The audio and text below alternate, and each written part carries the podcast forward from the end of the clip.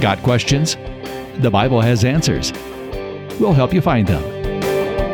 Welcome to the Got Questions Podcast with Shea Houdmann, President of Got Questions Ministries. Welcome to the Got Questions Podcast. And joining me today is Elizabeth Urbanowicz. She is the founder of Foundation Worldview. Um, we've had her on before, but they've just released a new curriculum that we wanted to spotlight today. So, Elizabeth, and welcome back. No, thanks so much for having me on today, Shea. It's a joy to be with you. Thank you for that. Um, I know as we were talking ahead of time that you guys promote, got questions a lot to your, your listeners, to your group. So thank you for that as well. We always appreciate that. And uh, we've had many opportunities to point people towards uh, Foundation Worldview as they've asked us for what's a good way to disciple my kids or to mm. train our kids in apologetics and worldview. So thank you for what you're doing as well. So for our listeners who may not be familiar, um, what is Foundation Worldview? Yes, so Foundation Worldview is an organization where we seek to equip Christian adults with the tools that they need to get their kids carefully evaluating every idea they encounter so they can understand the truth of the biblical worldview. And the primary way that we do that is through curriculum, that we create curriculum for kids four on up, eight on up, and 10 on up that parents can implement in their home, or Christian educators can implement in the school, or church leaders can implement in a church. And we just want to provide, you know, really easily accessible tools to equip kids to think critically and to think biblically. So I know you've just released a new curriculum. What is this one about, and what led you to make this the I think the second major curriculum that you've released? So, yeah, so this curriculum is our second one in the four on up category. We have three other ones for older ones, but it is the second one in that category. And it is called the Attributes of God curriculum, which at first I know for many people listening, you're probably like, oh, Attributes of God. I've heard of the Attributes of God. No big deal. Where it's like, wait a minute, let's think about this who God is. You know, this is so important for our little ones to understand. And actually, what made us decide to go this route to create a curriculum on the attributes of God? We're just seeing how different resources that were made available for children, sometimes even in really popular Sunday school curriculums that just didn't have a proper hermeneutic. And, you know, the way that they were looking at scripture, they were just trying to twist out some moral lesson rather than approaching the text and looking at what has this text revealed about who God is. And then another thing that really led us to be interested in this is as we started just listening to some more deconstruction stories of well-known evangelicals, you know, who have supposedly deconstructed or deconverted. We started listening, you know, to what they were describing their experience with Christianity and the Bible, and then saying, "Oh my goodness, they're not really describing God as He is has revealed himself in scripture. And we thought, wow, you know, when our kids are this young age, we really want to make sure that we're grounding them in the truth of who God is. So anytime they hear something about God that doesn't actually align with his word, you know, whether it's in just some materials that have kind of like snuck their way into the church that are like really not biblically faithful or whether it's hearing you know the story of someone who has deconstructed or deconverted their faith or just you know anything they're encountering in the media we want kids to have a biblically grounded understanding of the character and nature of god. And so that's why we set out to create these resources to teach really big truths to little minds in a way that aligns with god's design for the child mind. You're exactly right about the deconversion stories. So many of the ones that we hear at got questions are people I've left the Christian faith or I've least, least left evangelical Christianity because I can't follow a God who does this, or I can't follow a religion that teaches this. And in many of those cases, it's like, um, God doesn't say that. Right. Jesus didn't teach that. Um, what you're rebelling against is the actions of a fallen human being.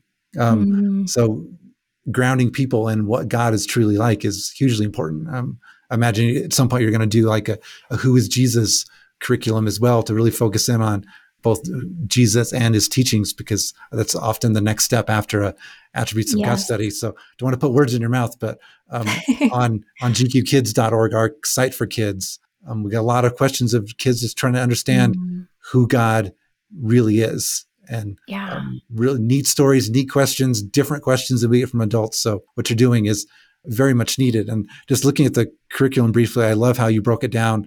Is trying to often we'll go with the for adults the communicable and the incommunicable mm-hmm. attributes and those sorts. I like your breakdown of attributes only God has, and then attributes God invites us to reflect. Um, I love that definition of what what led you to break them down that way?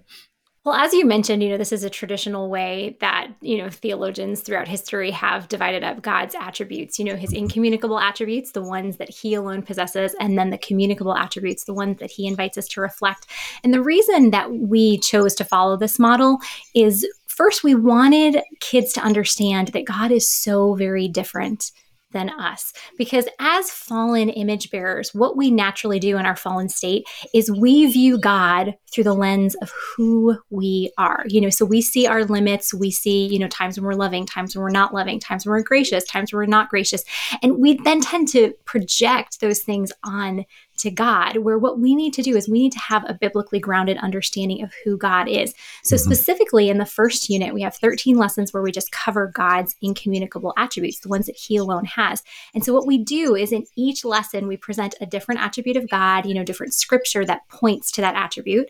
And then we have kids play games where they're actually comparing and contrasting to see how very different they are than this attribute of God. You know, we cover things like God is self existent, He's self sufficient omniscient, he's eternal, he's infinite, he's immutable, these things that we as humans do not have. And then what we do is after we introduce two different attributes of God, we introduce how should we respond to God based on this attribute. And we cover things like, you know, we should worship God, we should trust God, we should seek God, we should obey God. And then in our next unit, we cover those communicable attributes or the ones that God invites us to reflect because we want little ones to understand that part of being an image bearer of the Holy God means that we get to reflect who God is to the world around us. And we want them to understand, like, what an awesome privilege that that is that God has invited us to reflect him. Well, at the same time, we cover in that unit when we cover attributes, you know, like God is wise, mm-hmm. God is faithful, God is good, God is just, God is holy, when we cover these things, we help the kids see how, you know, we're a tiny, we can be a tiny reflection of that but we're never going to reflect that perfectly. One, because we're not God. Only God, you know, is perfectly wise, perfectly faithful, perfectly just, all of these things. And then two, because we're living on the side of Genesis 3. And because of the fall, you know, God's image in us hasn't been marred, but we don't perfectly reflect that. And so then we're bringing in the truth of the gospel that, you know, we're never going to be all of these things that God has called us to be, but Jesus has fulfilled the law for us, you know, that he's bore God's wrath towards our sin. So, anyway, we just really wanted to make sure that kids understand that we're not supposed to look at who God is through the lens of who we are. We're supposed to look at who God is through the lens of who he has revealed himself to be in his word, and then understand that he is vastly different than us. And that is such a good thing because he mm-hmm. is perfect. Well said. And an excellent illustration that we often struggle with is people who have trouble picturing God as a father because mm-hmm. of the miserable experience they've had with their own earthly fathers. Mm-hmm. So, trying to interpret God in light of our experiences, who we are and who we've experienced humanity to be, rather than viewing God based on what the Word of God says about who He is, what He's like, right. what His attributes are. That's hugely important. And yes, we are like God in many ways, but nothing in humanity perfectly reflects God. And that's hugely important to remember that. Look for God for the ideal, not yes. not to ourselves or to people around us. Yes, and in my own adult life, you know, I have seen how an incorrect understanding of who God is really plays out practically. I know, I've, you know, in conversations with friends in the past, I've heard you know beloved friends just say like i just can't believe that god would forgive me for that you know which from a human standpoint, that is completely understandable because how do we forgive? We forgive imperfectly. mm-hmm. You know, like someone asks for our forgiveness and we extend that forgiveness, but we have to fight every day mm. to continue extending that forgiveness because we remember the wrong that was done against us. And we have to struggle with that every day of our lives. Where if we understand that God is immutable, He is un changing, then we can understand that, okay, so that means God's forgiveness is unchanging. God isn't giving forgiveness based on some emotional decision, as we often extend forgiveness. He's basing his forgiveness off of who he is. And therefore, when he extends that forgiveness, he doesn't ever take it back. It doesn't ever change. And so we really need this biblically grounded understanding of who God is to make sure that we are viewing him, as you said, you know, through the lens of who he has revealed himself to be in scripture, mm-hmm. not as our imperfect, fallen human nature. Absolutely. Let me maybe give our listeners an idea of what we're talking about and why kids understanding the attributes of God is so important. You mentioned at the very beginning that's not maybe a typical study for younger kids, but I think you've explained it very well. But maybe this will help even a little step further. How about give me an attribute that only God has, and then also an attribute that God invites us to reflect that would be especially important for kids to understand. Obviously, all of them are important, but what's something you have found when, once kids get this, like they have the eye-opening moment or the light bulb goes off? Mm-hmm. What, what are some of those particular points that you've you've noticed in your ministry? Yeah. So, I mean, it's so hard to like narrow it down because you know all of God's attributes are equal, you know, God isn't broken up into parts. But I think I am always I always really enjoy teaching children that God is self sufficient, that God does not need anything outside of himself for two reasons. One, because it's a lie that we humans constantly believe that we're self sufficient. You know, we constantly think we have it all where we mm-hmm. can't. You know, like if our oxygen supply was cut off, we would survive for a very short amount of time. You know, we have so many needs. And so I always love teaching children this. You know, like we talk about what are all of the things that you need. And sometimes we'll have them draw pictures. You know, we need shelter, we need food, we need water, we need oxygen, you know, we need physical touch, we need other people, we need relationships. And then we talk about is it the same with God? You know, and then we take the kids to scripture and, you know, about verses about God not needing to be served by human hands. You know, he is not in need of anything. And mm-hmm. all of the sudden, some not not every child but for many children the light bulb starts to go on in that like oh god doesn't need me but he chooses mm-hmm. to love me and that is a really powerful realization for a child but also for for adults as well and that sometimes we can feel like you know god's acceptance of us is based on our performance you know and if we don't do all of the right things you know god's going to cast us to the side where it's like no, it's very clear in scripture that God accepts us based on the righteousness of Jesus, which has been given to us. But when we can understand God has no need for anything, including me, you know, God doesn't need me as a person. He doesn't need my worship. He doesn't need my praises. But those are things that I get to joyfully give to Him. And that you know he chooses to love me so that's one that i just i love getting to teach kids that because so many of them all of a sudden realize like whoa god doesn't need me but he still loves me. And that's just like an amazing realization. And then an, an, attribute of God that's communicable that God invites us to reflect. I really, um, again, I can't just choose one and be like, this is like, you know, the only light bulb moment. But one, one that I really enjoy teaching kids is that God is just. He always does what is right and punishes sin because this is an attribute you know this is just a concept that first of all justice is very the, the, understanding of justice is like very skewed in our culture as to what justice actually is. And as you kind of hinted at before you know people saying like oh i could never worship a god you know who does this. We give lots of examples in this lesson of what it would be like if the children were living in a home if they're where their parents were not just, where their parents didn't seek to do what was right and punish the sin of the children. And kids really, uh, they understand really quickly when we give examples like, what if your brother came into your room and he took your favorite toy truck and he didn't ask your permission, he played with it all day, and then he broke it and he didn't do anything about it. Okay. And then your parents, they look at it and they say, you know what? It's not that big a deal. It's okay. You know, what would you be thinking? What would you be feeling? And you'd be feeling angry. You'd be feeling this is not fair because it's not fair. And talking about how God is a good God. And part of his goodness is that he is just. Now, of course, in the next lesson, we talk about God being merciful. And the way that God is merciful is because of the cross, that he cannot give us the punishment we deserve because Jesus has already paid that price. But just love seeing kind of like the light bulb turn on for kids and understanding, like, oh, it's really important that God is just, that that, you know, God would not be good if he were not a just God.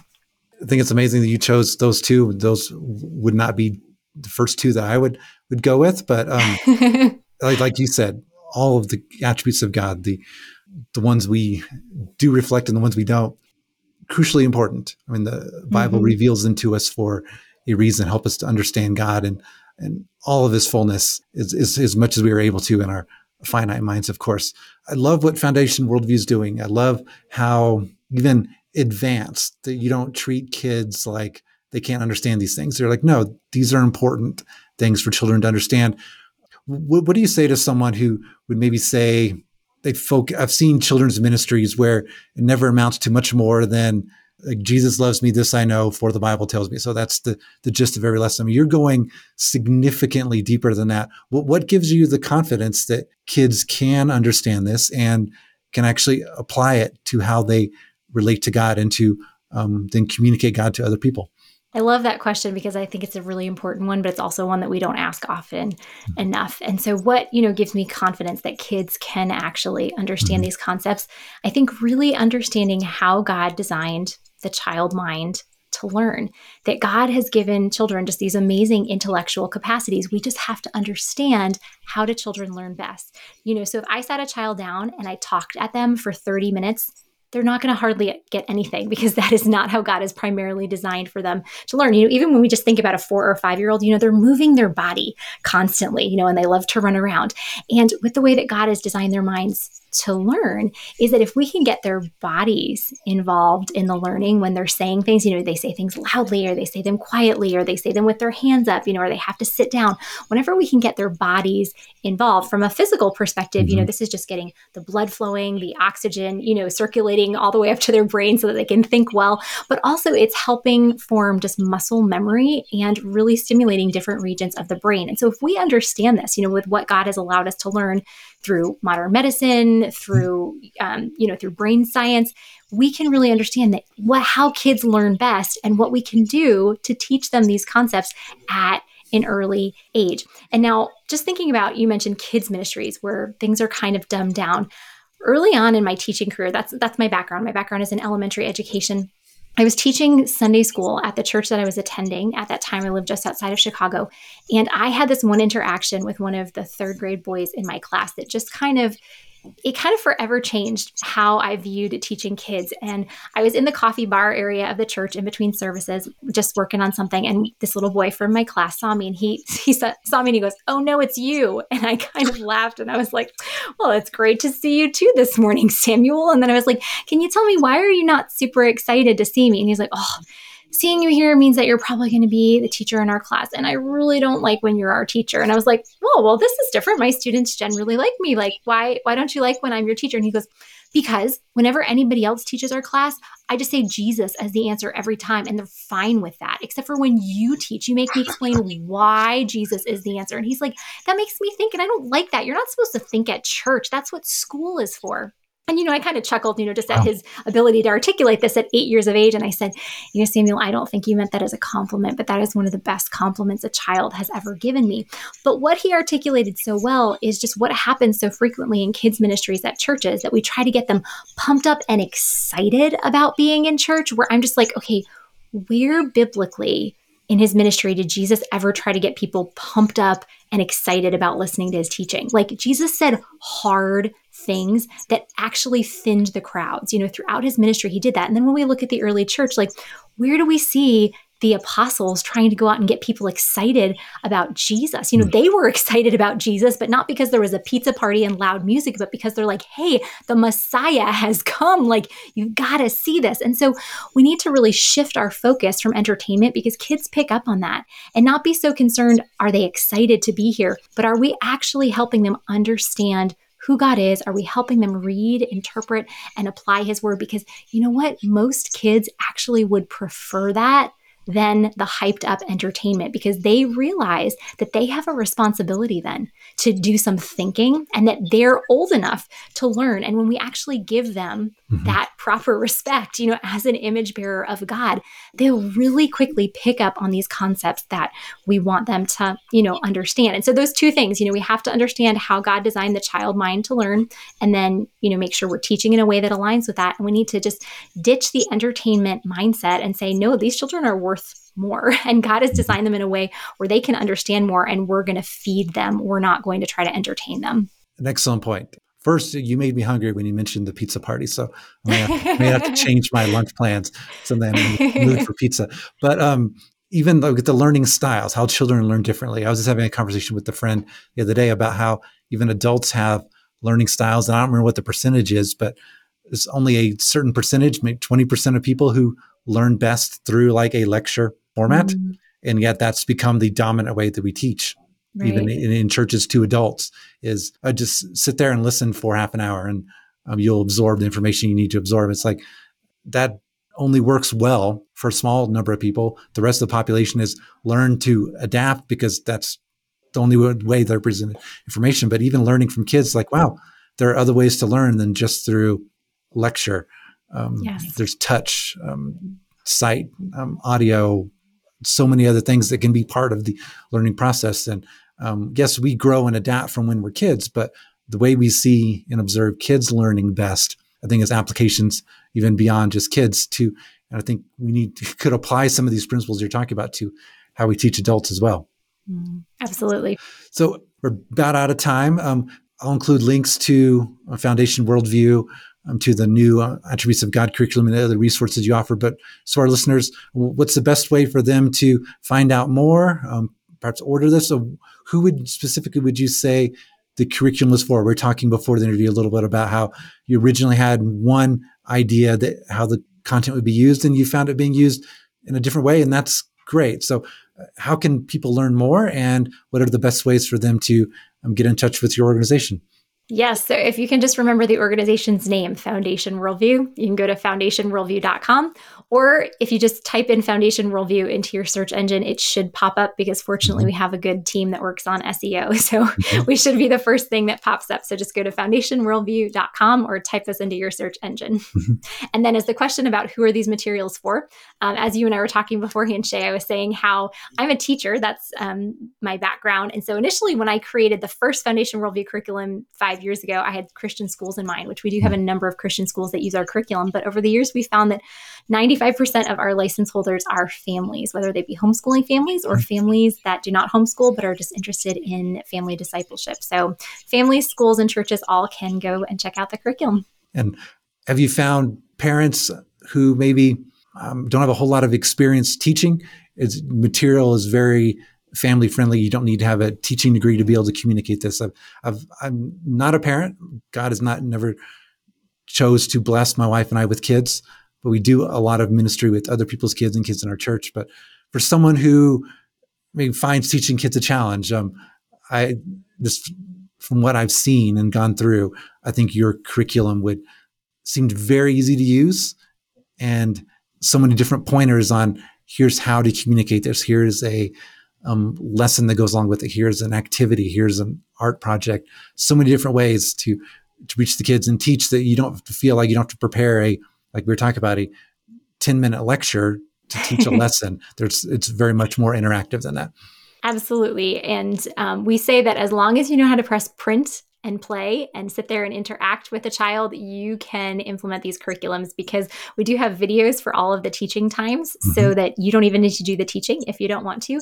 And then we have our activities. Um, there's a guide, a sheet that goes along with it to guide you through the activities. So we've tried to make it as user friendly as possible. So if you know how to press print and play, you can implement one of these curriculums with the children God has placed in your care.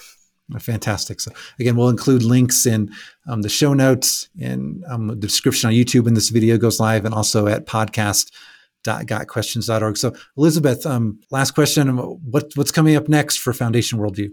Yes. So the next curriculums we're working on, I'm excited about, also a little intimidated by. Um, we know that there's so much confusion today about what it means to be embodied, what it means to have gender, what it means to be um, a sexual being, have marriage and family. And so we're actually creating a series of curriculum. First, it'll be for four on up, then, Lord willing, eight on up, and then 10 on up called God's Good Design, where we're giving kids a biblical reality based understanding of what is God's good design for gender, for sex, for marriage, and family. Well, fantastic. That's uh, much needed. Um, it's that topic is exceedingly difficult to communicate to adults. So, some practical tips on how to communicate that to kids of various ages um, hugely important. So, please do proceed with that. That's a fantastic idea, and again, much much needed. So, Elizabeth, thank you so much for joining me today. I enjoyed our conversation as always, and we'll continue promoting and praying for Foundation Worldview because we absolutely love what you're doing. Oh, thanks. And we will continue promoting Got Questions because we love what you guys are doing. It's so needed. Well, thank you for that. This has been the Got Questions podcast with Elizabeth Urbanowicz from um, Foundation Worldview. So, Got Questions, the Bible has answers, and we'll help you find them. Your questions, biblical answers. The Got Questions podcast. Check us out at podcast.gotquestions.org.